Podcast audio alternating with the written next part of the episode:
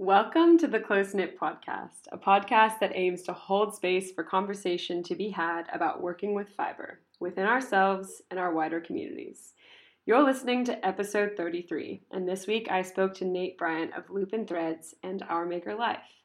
Nate shares with us the story of how he found his way to knitting rather unexpectedly and how that love of knitting became something more than a side hobby for him, at first out of necessity and then out of love. We discuss some of the details of how he chooses to run his business alongside a day job and how he manages his time between these things. Nate also helps to run an organization called Our Maker Life alongside other makers who get together yearly to share experiences and ideas and work together on their craft. Nate describes for me his experience of working in the knitting world as a man and how his expression of his gender shapes his work and how others might view his work as a result of his gender expression. Nate has this really calming voice, and it was a treat to get to chat with him about the many things that make him uniquely him. Listen on for our whole chat. Thanks for tuning in. I'd like to take a moment to thank this week's episode sponsors Threads of Peru. Threads of Peru is a social enterprise that connects the world to handcrafted treasures of Peru, helping to strengthen ancient craft techniques and empower artisans. By marketing the work produced by weavers in remote Andean communities and by sourcing products from like minded organizations across Peru, Threads of Peru is providing an opportunity for artisans, particularly women, to earn an income while continuing to live a traditional lifestyle and care for their children. Something I'm particularly excited about sharing is Threads of Peru's trips to Peru, tours designed for those who are passionate about culture and who want to experience the Andean weaving tradition firsthand. You can join the Threads of Peru team as they take you behind the scenes to visit some of their weaving partners and experiment with weaving and natural dye techniques. See Peru through the eyes of the people who live and breathe this, breathe this country every day and who are working to keep traditions alive and make a better life for those who live here. This is an experience that's not to be missed, an exclusive and very special introduction to the vastly rich culture of Peru. You can find out more about these tours by visiting their website, threadsofperu.com. And as a special offer to Close Knit podcast listeners, Threads of Peru is offering 20% off anything in their online shop, except for clearance items. Just go to threadsofperu.com and enter the coupon code CLOSEKNIT, all one word, at checkout. Thanks again to Threads of Peru for sponsoring this episode of the Close Knit podcast. And a huge thank you to 100 Acts of Sewing for sponsoring this week's episode.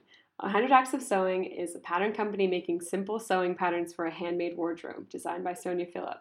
The patterns are geared towards beginners with pieces that are easy to wear and modify. I have personally sewn the dress number two from 100 Acts of Sewing, and every time I see a new pattern by Sonia, I get so excited because of their ease of construction and versatility. Reading Sonya's instruction was like having a seasoned sewer in the room with me, walking me through the process step by step, something I feel is often missing from sewing patterns and online tutorials.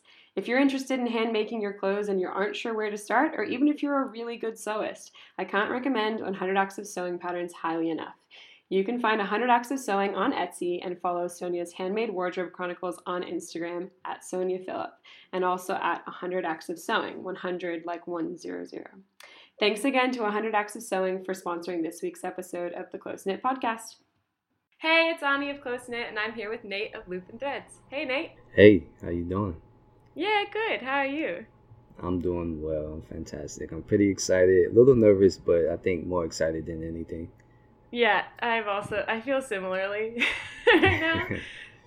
um, so you're in Virginia, is that right? Yes. Yep, that's correct. Yeah. Okay. Did you did you grow up there? Yeah. Uh, for the most part of my life, I moved around a little bit. Uh, mostly in the states. Uh, I lived in Florida for maybe I say four months. I also moved to Maryland and uh, in and out of DC for work anyway. But mostly, I always came back to Virginia. Yeah, cool. Yeah. What's your? Do you have a day job? What's your work? Yeah, yeah, I, I do. I work in DC um, for the government, so uh, it's a little bit of labor work. Um, what we do is we set conference rooms up for uh, some high-profile people or people that need to do meetings and things like that in the uh, Hubert Humphrey building in DC. So yeah. that's kind of cool. I'm kind of surrounded by a lot of historical buildings, um, like literally across the street from the uh, U.S. Capitol, um, just down the street from the White House and things like that. So what yeah. what's normal to me, it's more like a tourist spot for like other people, but I see it every day and I'm like, what's the big deal? yeah, cool. Well, I might jump in with some questions about your fiber practice. Does that sound good? Uh, sounds great. Cool. What's your fiber of choice, and what sort of craft medium do you gravitate towards the most? Um, I would definitely have to say knitting. Uh, fiber of choice. Uh, wool, wool, everything. Uh, I love wool, particularly Peruvian wool or mm. merino, 100% merino. But yeah. definitely wool. It's just something about the way it feels, the way it drapes, and the way it works up is it's just different. It has like this premium feel to it and look to it. So uh, that that's me. Yeah. Yeah, and you're mainly knitting for your like online store, your Etsy store. Is that what you do most of your knitting for? Yeah, that's what I do most of my knitting for. Um, lately, I've been finding interest just to do it for myself. Um, something I've noticed, and I kind of see it through other makers as well. That I don't think we do enough for ourselves. Like I think it's okay to be a little selfish, you know. And yeah. Yeah, I've I've made hundreds, if not maybe thousands, of things now, and I probably officially own like enough to count on one hand, to be honest. So yeah, yeah, it's pretty crazy. Yeah. yeah. Yeah, and so most of the stuff that you're knitting is in that like Peruvian highland wool. Like most of the things I've seen you knit have been sort of like chunkier and stuff. Is that right? Yeah, yeah. Um, maybe one thing I make it's a hat, a simple slouchy hat. I use yeah. worsted wool or worsted yarn, but mm. I really like to work with like bulky or super bulky because one it works out quickly, but also you just have that that weight to it. It's just something about it. It just feels I don't know. I guess I don't know. You can get the sense of handmade, but at the same time, it goes a little beyond that, and it's it's just a premium feel, a quality feel. So yeah, yeah. yeah. Do you okay? Because this is the thing I can never get past with mm-hmm. really chunky stuff is is like the feel of the needles in my hands. Something about that feels wrong to me. Yeah. do you like that?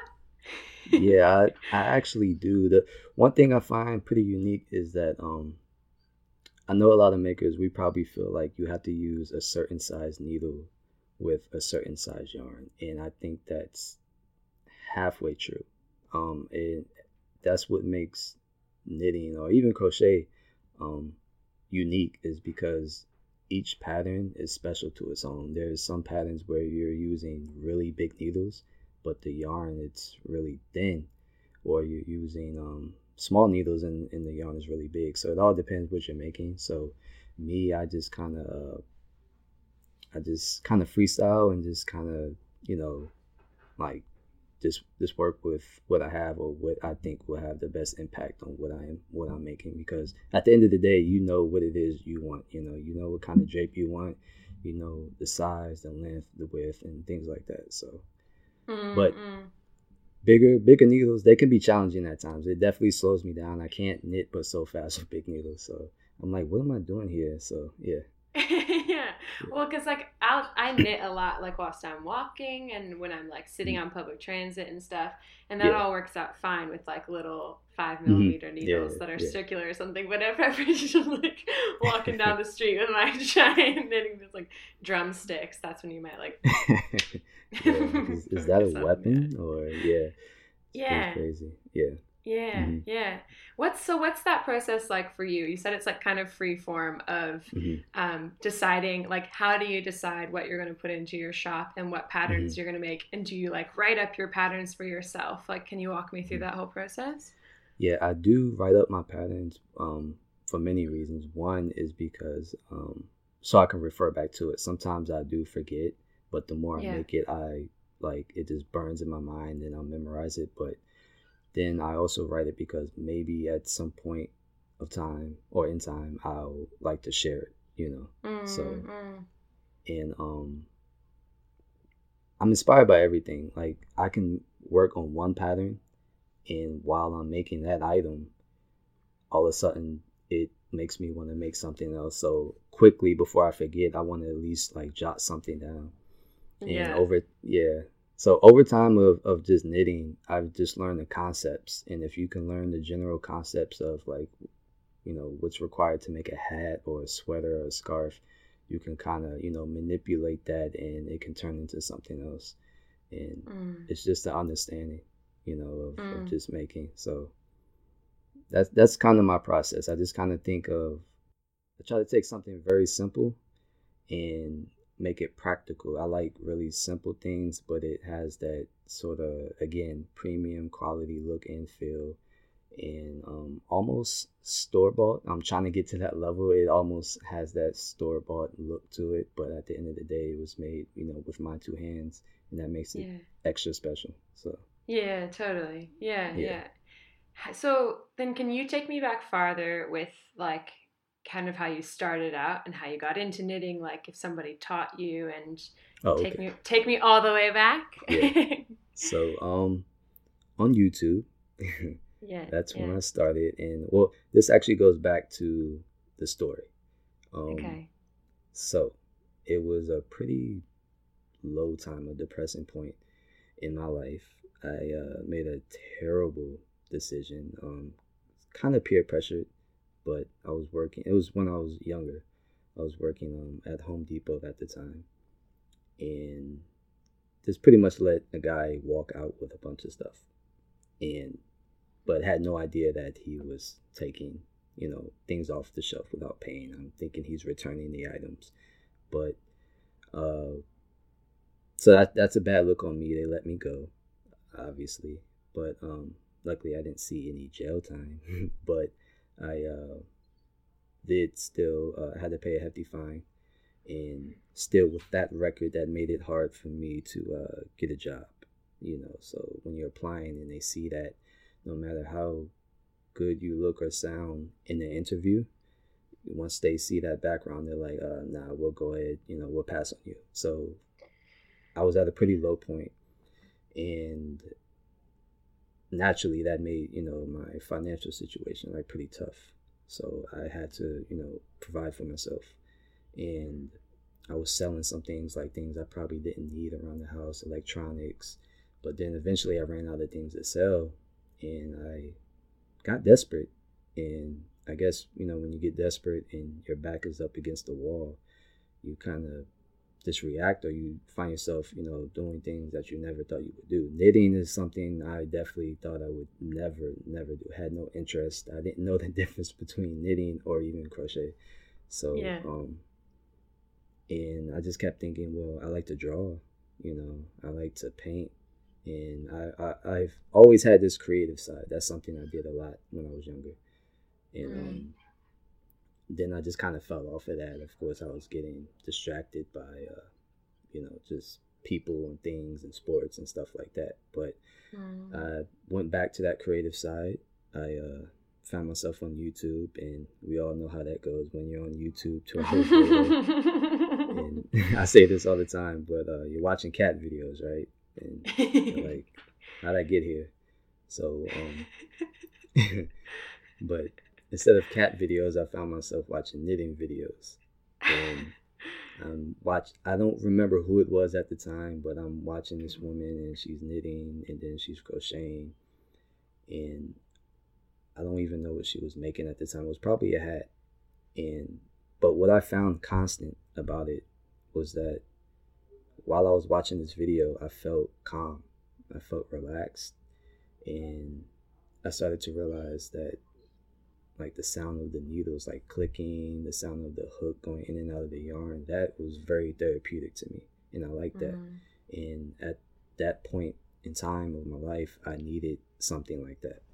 Mm-hmm. So I told myself, okay, I'll go to Michael's, I'll go to Walmart. And it was right behind my house. I'll grab, you know, all the knitting needles, I'll grab all the yarn, and I can do this. And I did that. I, the very next day, I bought, you know, all the yarn I could. And I was very surprised that yarn was very expensive. Yeah. I thought it was, maybe it would be a couple of dollars, but no, you're talking about seven, eight dollars just for one skein. And I'm like, are you serious? So I went mm. to cheaper yarn at the time. Yeah. Um, the first thing I tried to do was knit felt miserably. Uh, I felt like I was all thumbs. So I set that to the side and I started to crochet actually. And. I picked that up really quickly. And then I started YouTubing and Googling everything I wanted to know how to do, every stitch there was. And then I got bored with it only because I wasn't necessarily making anything. I was just crocheting just to crochet. Yeah. And I started to make things and I enjoyed what I was doing. I was fascinated that I took this ball of yarn and I manipulated it. You know, I just turned it into something else. And I made my first uh, crochet hat. And I was pretty excited. And I shared it with my folks. And um, they was like, Are you serious? Really? You made this?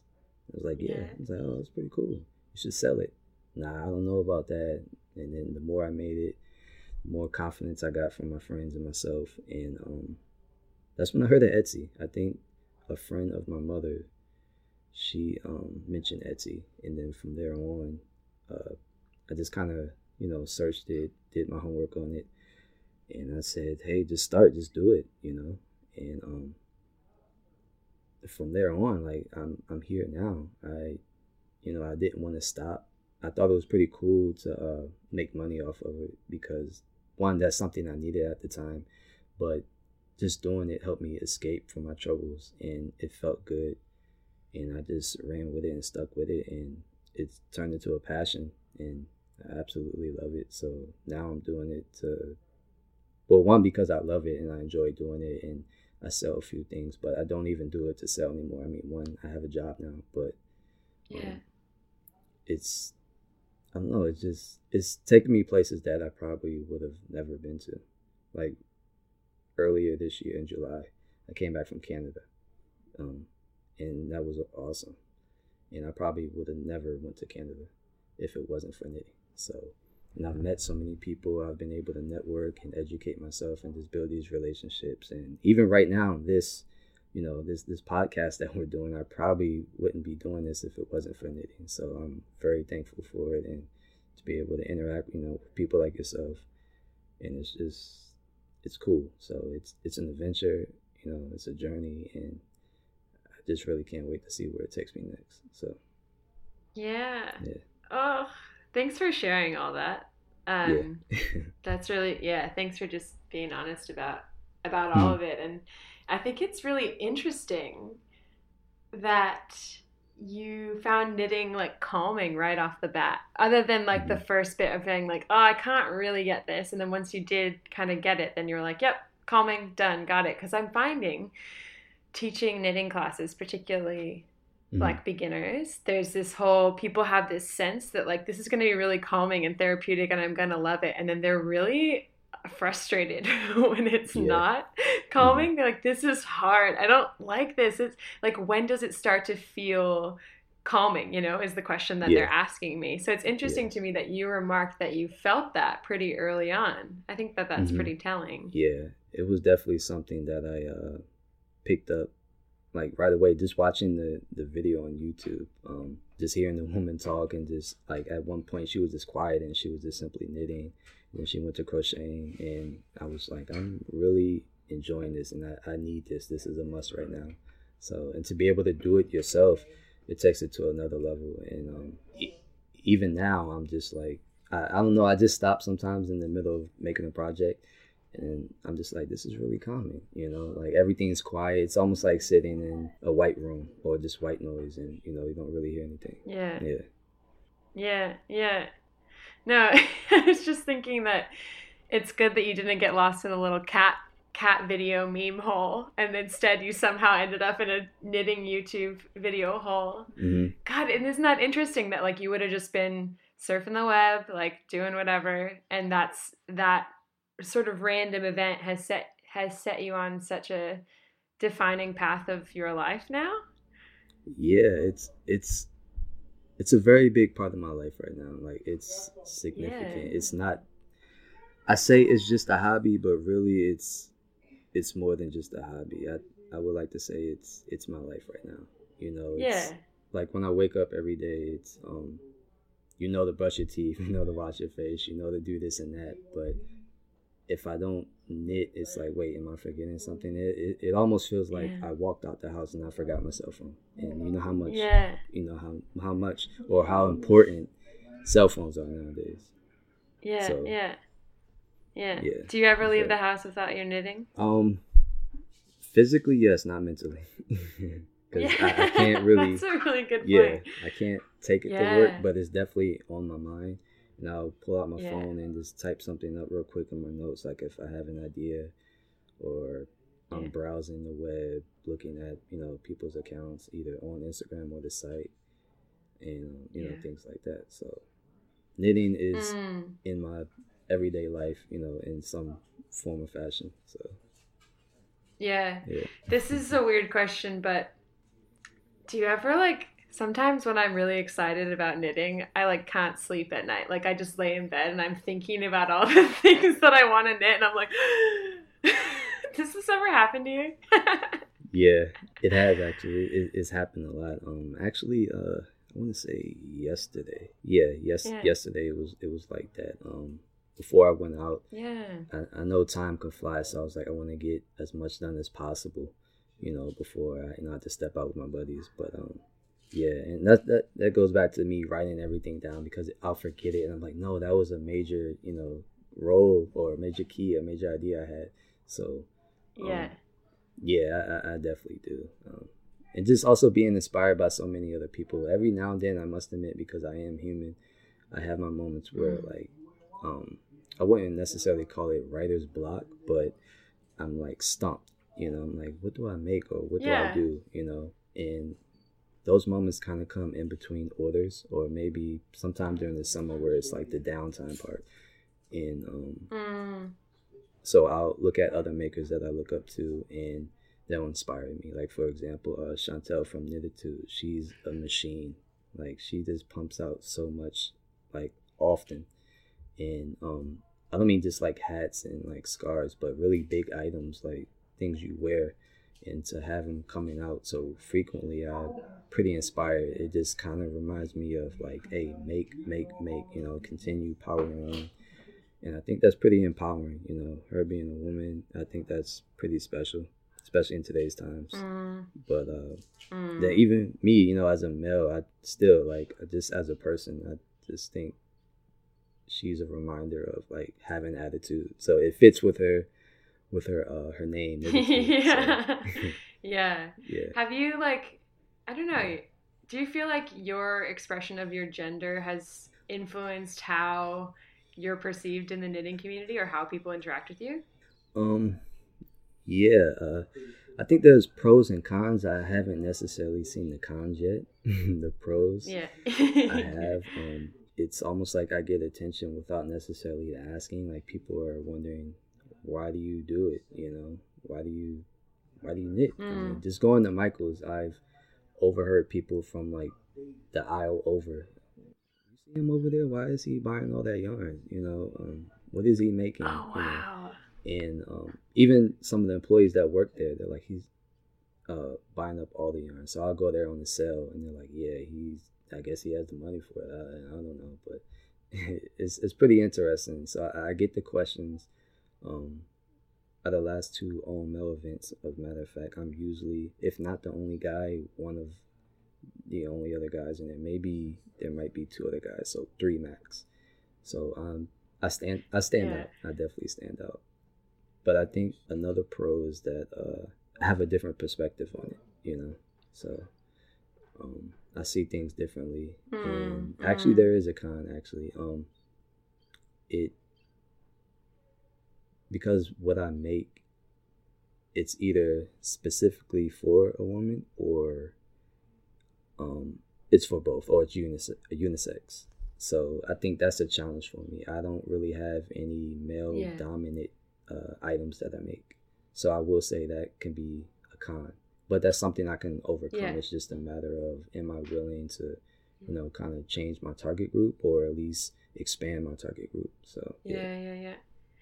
Do you so you specifically design mostly for like women's items, I guess? Like I don't know, I kind of it's kind of a funny thing, hey, cuz like none of these things really have inherent gender to them. Like, yeah, right? Like a scarf, a hat, there's no gender yeah. to It, it. it, to be honest, you're you're correct. It really doesn't. Mm. But I guess I don't know. I guess that's society playing its you know its Yeah. uh, role in my life or in my making because you hear Yeah. knitting and like oh that that's that's a woman's thing, but really it's Mm. it's it's not. You know, if you look back, um, men did a lot of knitting. You know, So, Mm. um, but in today's world, yeah, it's a heavily uh, female dominated uh, skill. But um, yeah. yeah, I mean, I I 100% agree with what you said though. That it doesn't really have you know a dominant gender base. What I make mostly a male or female can definitely wear it. I guess just switching gears a little bit to how you kind of manage all this in your day to day, because it's like you've got this day job, you've got an Etsy store, you do stuff for our maker life. Like, how can you walk me through those different elements of how you manage your time and how you get all that done and like the seasonality of Etsy and stuff? Okay, so again, to start off with the uh, writing everything down, I tell myself to uh, do one thing at a time, no matter how you know big of a task it is. If I do one thing at a time, I know it'll get done, and then I can focus on whatever it is I'm doing, and make sure I'm doing a quality job. You know, because quality is everything to me. Um, everyone in Our Maker Life will let you know that I, I stress over that. It's one thing to just simply do it and just say you did it, and then you're like a Mr. or Mrs. Me Too. Like, okay, that's cool, but to separate yourself is to do, you know, quality work. So, um, but I'll write it down, and once I leave work, luckily I have a kind of the kind of job where I don't have to bring homework home.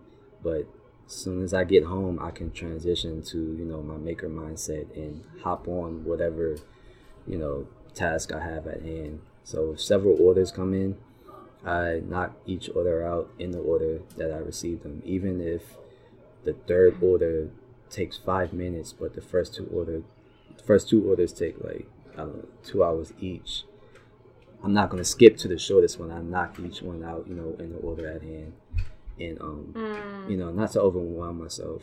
And uh, yeah, I mean, I, I just you know simply do it at that, well, like that. So, um, I don't know. It's it's easier to show than it is to explain for me. It's it just I just kind of do you know one thing at a time.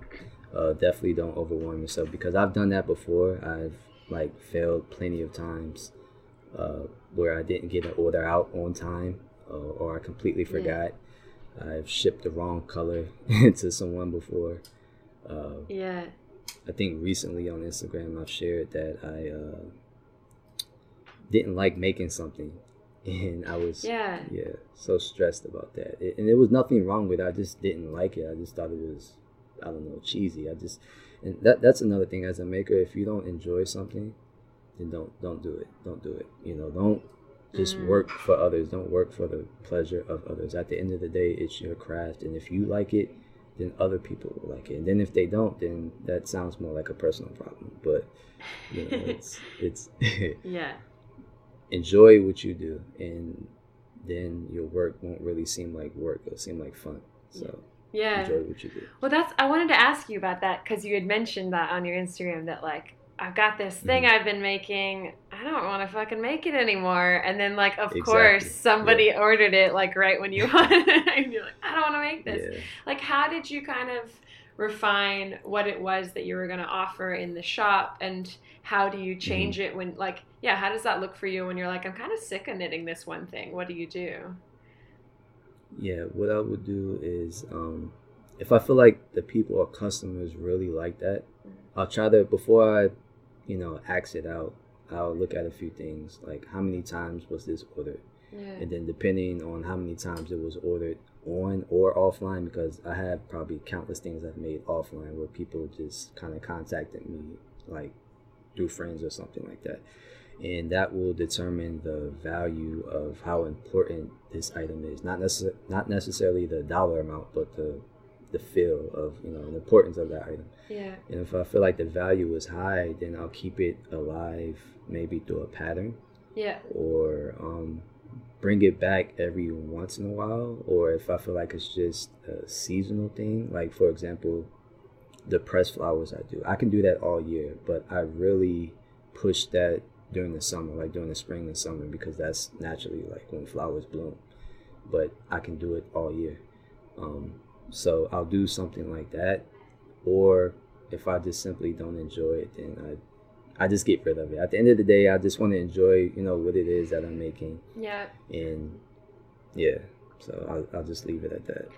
yeah, and honestly, like my experience of this and speaking to other people about this is like when you're not enjoying a thing or when the thing doesn't actually like authentically represent you, people can usually tell. yeah. They're like, mm. exactly, yeah. Mm. And I'm glad you you brought that up because uh, the reason I was able to um, determine that actually is early on I was trying to make everything like whatever anyone else was making, I was trying to make that too. And that's when I kind of found myself uh, not doing it for me. You know, I was doing it for others, and I'm not here to slave for others. I'm here to, you know, work for myself and enjoy what I'm doing. But hey, at the same time, I would love to share what I'm doing with y'all. And if you want to purchase it, then cool. But yeah, just showcase your items, show your work, and you know, but don't don't you know do it for Instagram. Don't do it for Facebook. Don't do it for Twitter because you confine yourself in this box, and then you wonder why you know like there's no breathing room. Yeah. Why everything looks the same. So yeah, you know, I mean, yeah. So you went from like learning how to knit, seeing what all these other people were doing, being like, oh, mm-hmm. do I want to knit that? I think I want to knit whatever everyone else is knitting. To then having this point where like right. your style's really developed and like it's I can tell when mm-hmm. it's you. Like you have a really specific photography style. Like I mean, also you're in your photos, mm-hmm. so I know it's you. But um, conveniently, we are our own models in knitting, I guess. Um, but I wanted to yeah. ask what it was like, kind of that process of developing your style, and that process mm-hmm. of you know, you said you had kind of figured out, you know what you want it to drape like, you know what kind of size needles you want to use. How did that all look? What did mm-hmm. that whole process look like for you?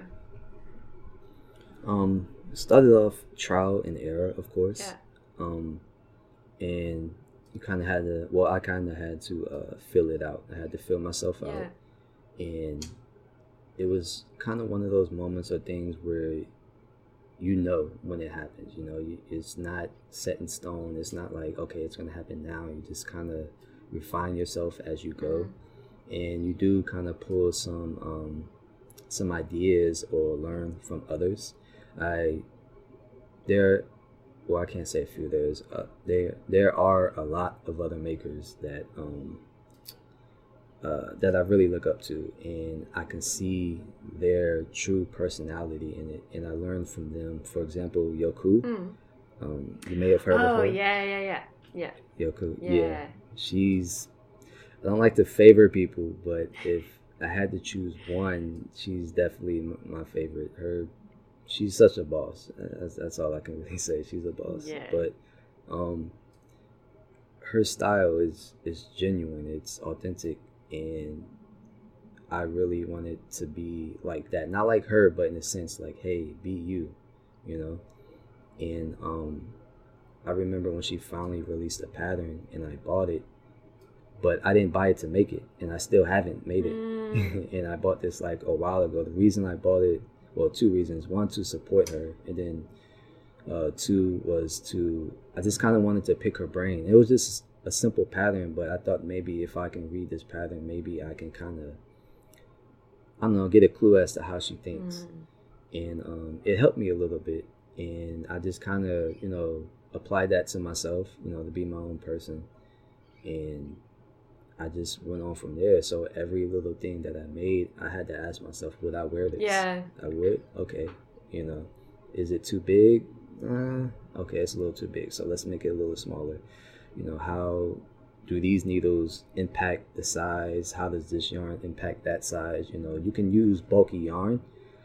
Like, say if I have a pattern and it calls for bulky mm. yarn, and you don't use the exact bulky yarn that I use, the drape, the tension, all of that can be the same. And that's something I actually stress in my patterns. I think I put that in the notes part. And I say, um, you know, this pattern calls for bulky yarn, but if you don't you use um, wool of the Andes bulky from Knit Picks, then please understand that your drape and you know, et cetera, et cetera, can be different. Totally.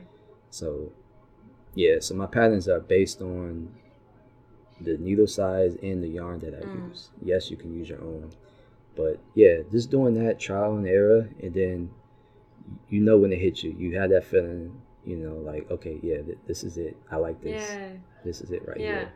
So. Yeah.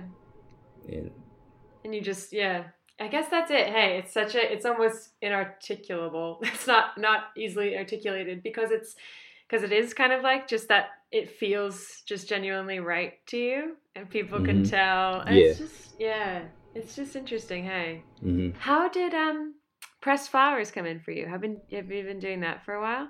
Yeah i've actually been doing it for a while. Um i just yeah. didn't I guess put it up front like I do, you know, knitting. Um, mm. I uh,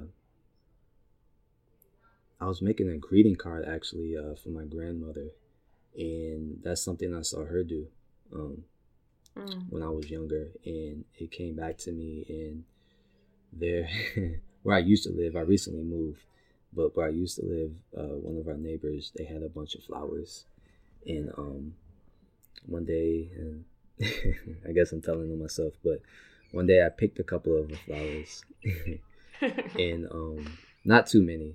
I didn't want to make it obvious, and there was this bush that, uh, I guess around springtime it would always grow. They were, they were tulips, and I would pick those, and I would put them in a book, and you know just flatten them and let them sit for about a week or two at the most, and you know they would press and dry out.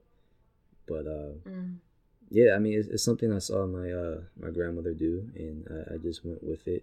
And early on, I, I wasn't making like uh, monograms like leathers. I just would just kind of arrange flowers and just kind of make the colors clash. And if, if it looked nice to me, then I would just go with that. But I wanted to do something yeah. a little different and uh, make leathers. And uh, but the thing is, I don't have a garden, so I had to think, you know, where can I get pressed flowers? So really, um, even now, still people at well, people actually contact me and ask me, hey, "Do you have a garden? How are you able to, you know, do this and that? How long does it take for an order?" And really, it's not a secret, but there's a site called Greetings of Grace, and they press flowers. So ah. yeah, and I ordered from there the press flowers and um, I think they have kits or something, but I don't I don't use the kits. I just order press flowers and I freestyle every single design. So yeah, yeah. So if a person orders, you know, a pressed flower and they both order the same leather in the same color choice or the set of flowers, um, they won't look the same. One, it's almost yeah, impossible. Yeah, because yeah, each flower doesn't grow the same. So that's the uniqueness of it, and then it, it lasts forever. So it's pretty cool sounds like you approach a lot of elements of your life in the same way that you approach your knitting in this like very free form kind of way it's interesting to hear you talk about the way that you approach this and also like how it was kind of how it's also just kind of incidental like oh mm-hmm. i happen to like need to yeah. make a greeting card for my grandma yeah. and like my neighbors had these flowers mm-hmm. i just like picked uh-huh. what i could so i didn't yeah. take too many and made this thing out of it it it happens like that um even patterns that i've created mm. and some that I haven't shared because they're not for sale, but just for my reference. Um, I've changed those over time. I'm always trying to refine my work. You know, how can it be better? You know, what can I do to make a sequel on it? You know, I actually have sequels of some things that I've created, uh, but you know, just different variations. And I think knitting as a whole is just kind of reopened my creative mindset. You know, again, when I was a kid, I was that my kid in class who would actually get upset at itself because it didn't look, you know, quote unquote perfect. You know, I remember one time I actually, it's embarrassing now I'm thinking about it, but I was trying to draw something and it didn't look how I wanted it to look. So I got so frustrated, I actually started crying. And the art teacher, uh, I think her name was Miss Rose, and she, you know, came over to me and asked me, um, you know, what is it, you know, why you crying? And I'm sitting there crying in tears, can barely talk, letting her know, like, hey, this isn't turning out perfect. And she let me know um, early on as a kid in elementary school that, you know, art is a trial and error. And what makes art special is, you know, how you create it. Like, there's no one way, you know, to do it.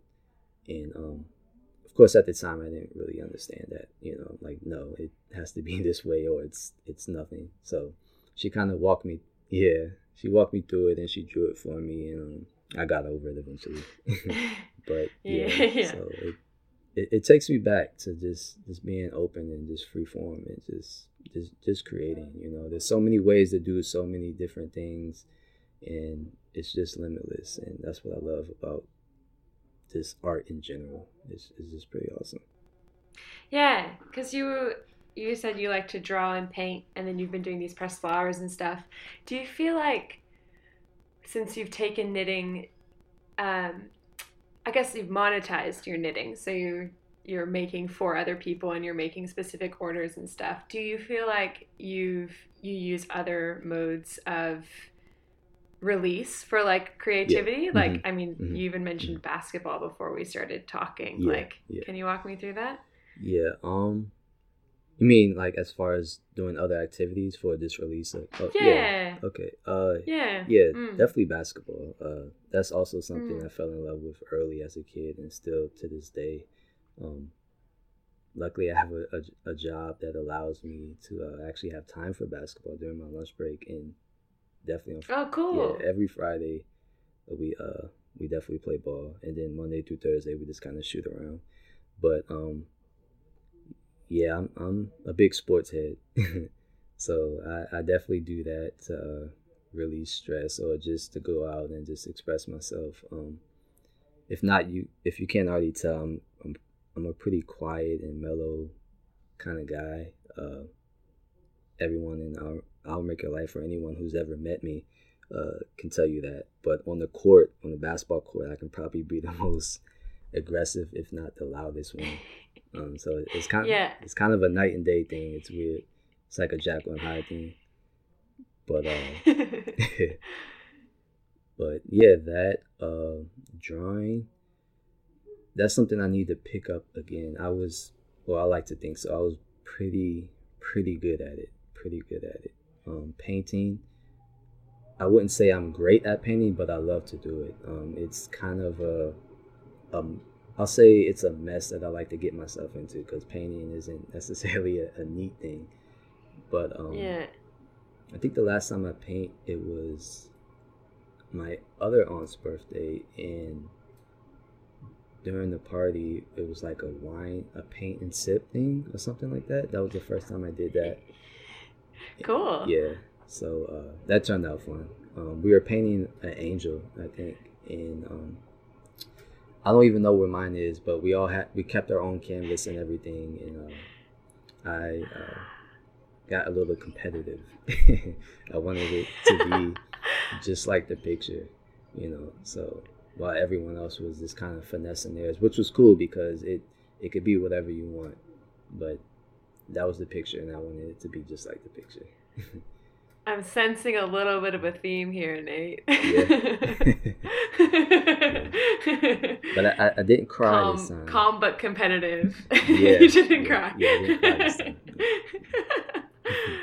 I often think about like kids are just the kids just express exactly what we wish we could express in yeah. our everydays, but we've just been like silenced by society. like, yes. you're not allowed to cry in public. Don't cry. Where like little Nate was like, I'm so upset. This is the end of the world. Cry. Yes, yes.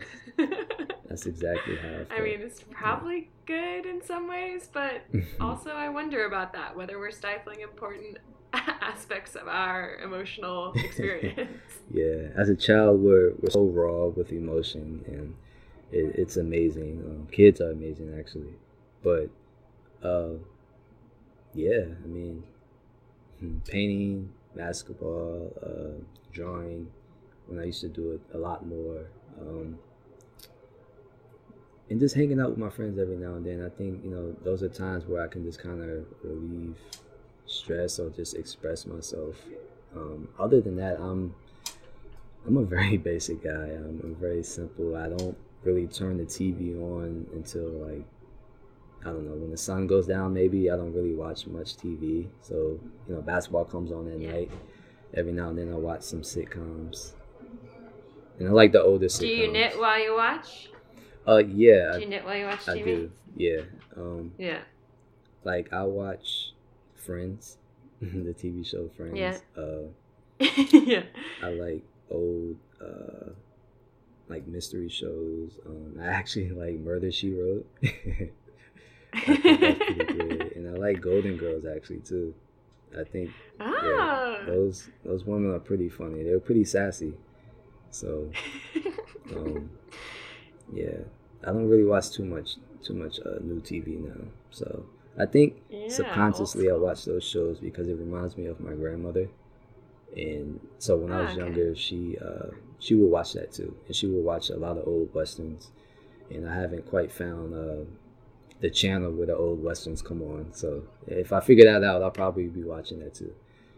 So Old Western. yeah, I'll look it up. I'll see what I can find. and report back. yeah. Maybe we can put it in the show notes when we figure it out. Oh, along with a picture of your angel if you find it. We should definitely put that in the show notes. Yeah, I have to, I have to contact my mother. Yeah, because I, I know she has it. So yeah, awesome. Um, uh, you've mentioned Our Maker Life a couple of times. Yeah. And I wondered if you could tell me about that and when you got involved, when that kind of became a thing that you were involved with. that was uh, that was pretty cool actually. Uh, I want to say it initially started. Well, actually, it, it wasn't something that was planned. Um, Jewel from North Knits, she reached out to a bunch of makers, and on Instagram, um, and you know through the the uh, direct message, and she uh, basically she just wanted to do a greet and meet, just a simple greet and meet, no title to it, just hey, let's get offline, let's actually meet, you know, each other. Of course, do a little bit of knitting, just hang out and have fun. That's it, and it just quickly snowballed. Um, I know Allison from La Reserve Design and Kathleen from Country Pine Design, Kelly from Knitbrooks, and myself. We kind of just kind of threw our skills in there. I think uh, Allison mentioned she uh, she had a contact with We Are Knitters. Um, Kelly mentioned something, and then we kind of separated ourselves from the mass group chat to just us five, and we just kind of started sharing each other's skill sets, and it just snowballed, and then it turned into an organized meeting, and we have this plan, and I'm like, hold on, how did we get here? You know, so yeah. yeah, and we, I don't know, we we reached out to We Are Knitters, and um, they provided a buttload of kits, and then they start throwing around the word sponsor, and I'm like, oh, this is for real. This is this is legit, okay. And early on, the fact that I was someone that Jewel even noticed because everyone in our maker life, and then everyone else they reached out to, I looked up to them all. Like I remember looking at their shops on Etsy, you know, trying to figure things out. You know, why do they take their pictures like this? Okay, that works for them. Let me see if that applies for me. And the fact that they acknowledged me, I felt special. You know, so I was like, okay, cool. And um, but yeah, we we just kind of separated ourselves from the group, us five, and we just took it took it from there. And um, uh, we are knitters. We've we've grown a really uh, great relationship with them, and um, pretty soon, um, actually, we're, we're going to be gearing up to do our third annual event. Uh, where at, I don't know. That's going to be based on the community vote. Uh, I kind of know where I want it to be, but Cool. that's just my personal opinion, you know. So we always leave it up to the community because at the end of the day, our motto is just uh, it's about everyone. It's about everyone. It's about getting offline, uh, being tangible, you know, seeing each other in person. Um, Of course, knitting, but just stepping aside, you know, from social media. Uh, learning from each other, educating each other, just being around like-minded people, and just having a good time. And it, it it's an excuse to have at least one vacation a year, and you just kind of never know. It's like rolling the dice, and like, okay, it's gonna be here. Rolling the dice, okay, it's gonna be there next year. So Cool. it's pretty cool. But um, Yeah, and this last one was in Canada? yeah, this last one was in Canada, and for it to only be the second one, it was the best one yet. I mean, every Yeah, year cool. we, we want it to be bigger and better, but it was definitely the best one yet. And it kind of felt like home. Um, it was my first time going to Canada, but uh, Toronto in particular, it's it reminds me a lot like DC. I mean, it's a city, but Hmm. except for the people are a lot nicer in Toronto. DC, yeah, DC yeah. people are uh, very aggressive and yeah. Mm. So, but it was awesome. I, I I already want to go back for like another week or two. I felt like I didn't stay long enough, um, mm. but it, it turned out to be so good and just seeing so many new and familiar faces. So I really had a good time. So yeah, cool. What did you guys do while you were there? So like I know it's you're meeting up, but are there like workshops? Like what are y'all doing? Yeah, so um, we introduce ourselves, of course, um, and then beforehand when we're planning, we kind of decide uh, who we want as speakers, like from other mm. makers. They kind of share their story uh, some of their secrets and um, things like that. And then we'll have other contributors or sponsors introduce themselves, and we may get a sneak peek on maybe like their fall line or exclusive, you know, yarns that aren't out yet and um, things like that. Yeah. We'll have a knit along, which everyone joins, and that's where um, WAK or We Are Knitters they provide you know kits for everyone. Um, of course, there's food. We all love food. that might be the reason why everyone comes. I don't know. But, yeah. And uh, what else do we have? Oh, we have giveaways. Um, sometimes we go overboard with that, but uh, yeah. And then after the event, we um, we just kind of explore the you know the city wherever we're at. We explore it. We hang out, see new things, try new things. Um, and just just connect with each other and we just have a really good time. I mean we, we try to keep it simple. I mean obviously we relate back to knitting and things like that but we remember hey we're human and you know let's let's just be together and let's just have a really good time. And um oh yeah we also have panel discussions so that mm. is open for just about anything whether they're asking us questions or it's just a general topic and anyone you know can jump in and through it all we're, we're all learning we're all learning and we're finding out you know some pretty interesting and cool things so mm-hmm.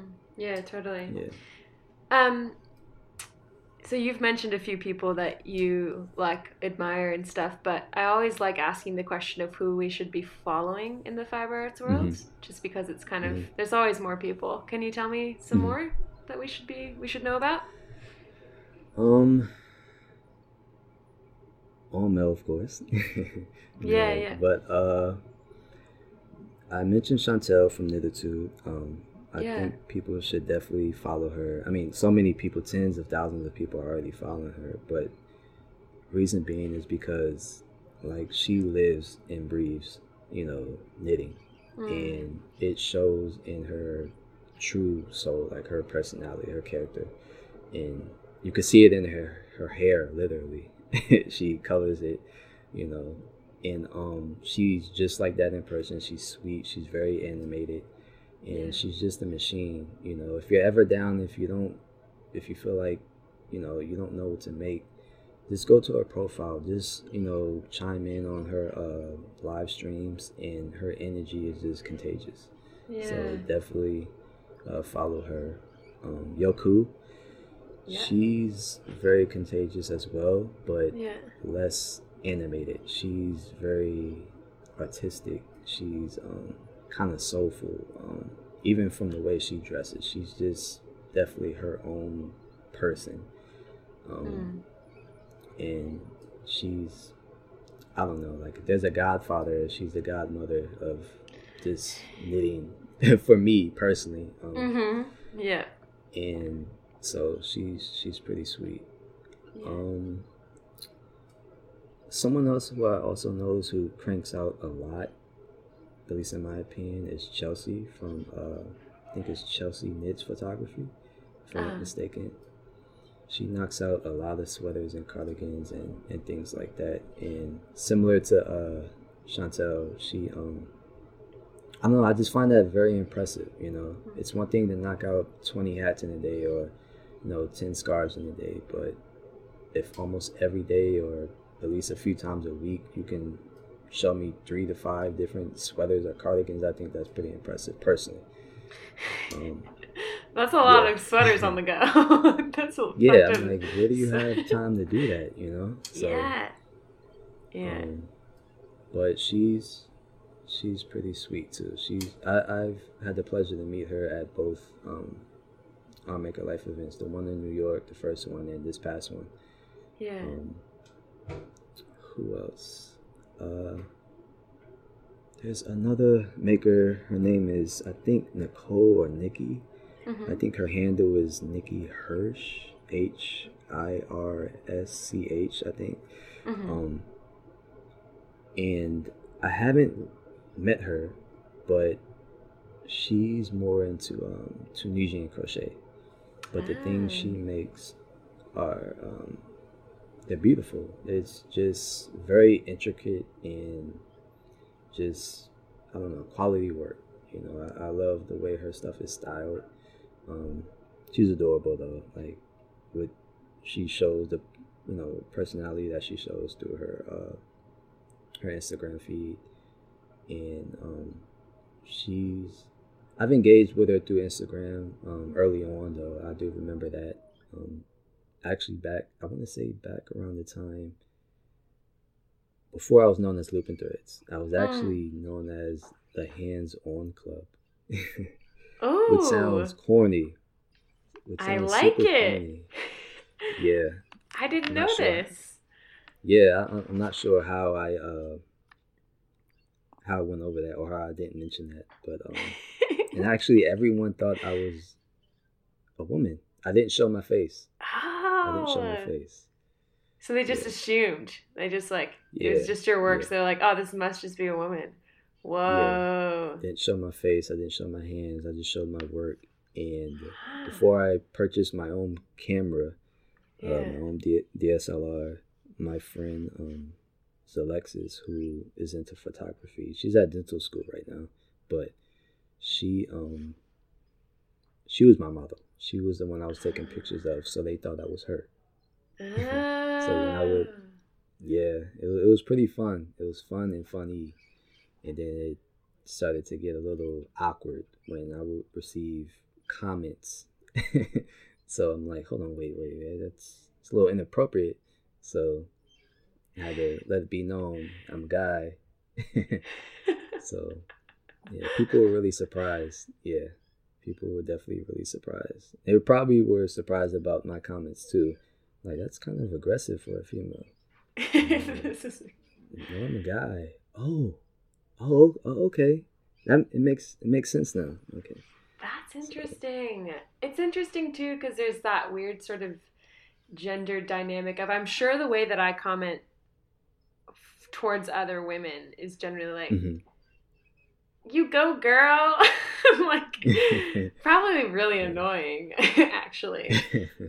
But it's Yeah, weird it's- how that yeah, how that our gender Mhm. expression kind of filters the way that we approach people Yeah. and how we talk to them and how our comments are taken. It's like, oh, was that Yeah. nice or was that creepy? Like, yeah, e- e- exactly. And then until you like meet or at least hear a person's voice, then it kind of helps put that personality behind it. Because I've mm, sometimes I'm nosy. I'm just like bored and I'm looking through the comments of someone's post and I see what, you know, hey girl.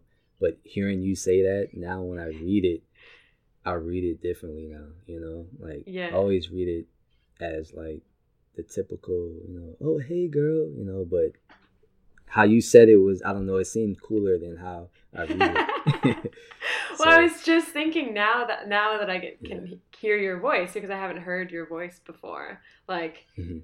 I think my voice, like my my voice is on my in- internet presence a lot because of the podcast and Mhm. because I'm a dickhead and I put things in my stories and stuff. So like it just but it's interesting how you can go this long like reading someone's captions and like never actually Yeah. knowing what they sound like. Like I can Yeah, kind of put it together, but I've only ever seen like pictures of you and what you write. So it's interesting now Right. to be able to hear your captions in your voice. yeah it's yeah it, it, it is it, it it has that that character so i mean that that's kind of how it was with our maker life too um yeah. we were chatting for so long before we actually uh video chatted so on the regular Mm. now we do that and um you know that helps us engage with with each other uh much easier but um all five of us were from different places too, so that's also a challenge.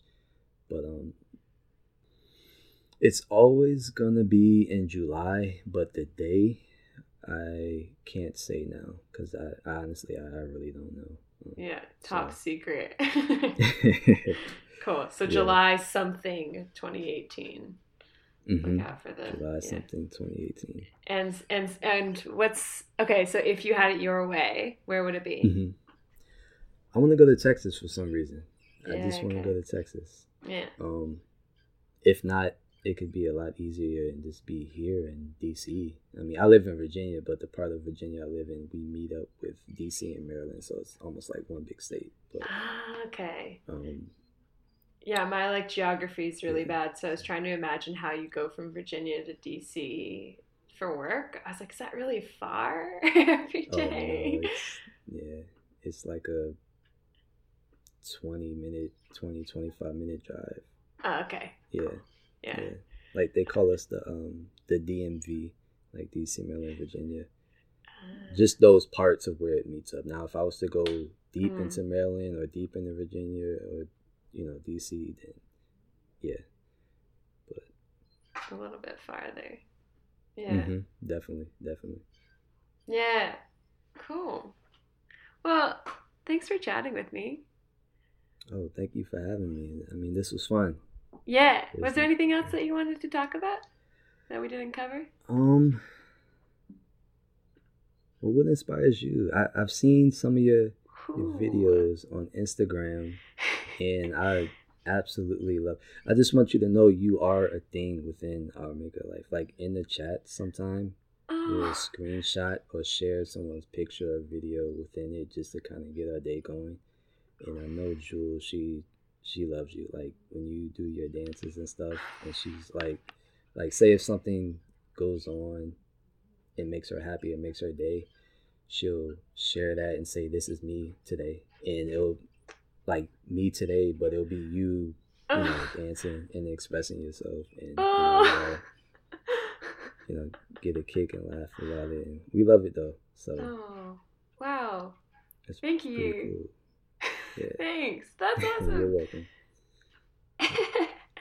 um, it's really funny because um, I guess I've been dancing for like my whole life. Like I've been dancing mm-hmm. since my mom enrolled me in ballet classes when I was two years old. mm-hmm. And I've been dancing in some form or another for ages, but I've never, it's only been in the last like kind of year that I've videoed it or shared it anywhere. And mm-hmm. I met a girl the other day for the first time. I was down at this little like live music thing that happens in Hobart and I was dancing and I was like meeting her and I was like, "Hey, I'm Ani." And she's like, "I know. I see you on the internet posting dance videos." And I kind of did like this like, "Ooh, like I'm so embarrassed." and then she was just like, "You can't react like that. You put it on the internet." And I was like, "Whoa, okay." Like she just called me yeah. the fuck out for like feeling embarrassed about this thing yeah. that I am making a choice to put on the internet. But it's sort of funny mm-hmm. when you put something on the internet and you're used to people reacting to it and engaging with it yeah. on the internet, mm-hmm. And then what mm-hmm. the actual like in person reaction is, and someone's like, "I yeah. saw you dancing on the internet," and I'm like, "Oh, did you?" yeah, yeah. But that's thanks. definitely something. Yeah, yeah, yeah. it's a funny I one. I think it's yeah, it's awesome. Like I don't know, I, I definitely I think maybe maybe I even admire that about you. Like your post, like when I remember to read the captions, I always have to read the captions because sometimes the captions say a lot more than the picture. But for anyone, but um, I don't know. You you just seem very expressive and like free, and it just seems pretty awesome. Though it, it really does. So it's pretty oh, cool. Thanks. Thank you. That yeah. means a lot. It's a funny, funny place to put all your feelings on the internet. Mm-hmm. But it's been mm-hmm. good. Yeah, it's connecting me with people like you, so it's good. Awesome. Yeah, cool. Thanks for coming on. Thank you for having me. I hope we can do this again sometime. Yeah, totally. You've just listened to episode 33 of the Close Knit Podcast. If you like what you're hearing, please share us with your friends and leave us a rating and a review on iTunes to help us reach more people in the fiber arts community. Thanks so much for tuning in. Till next time.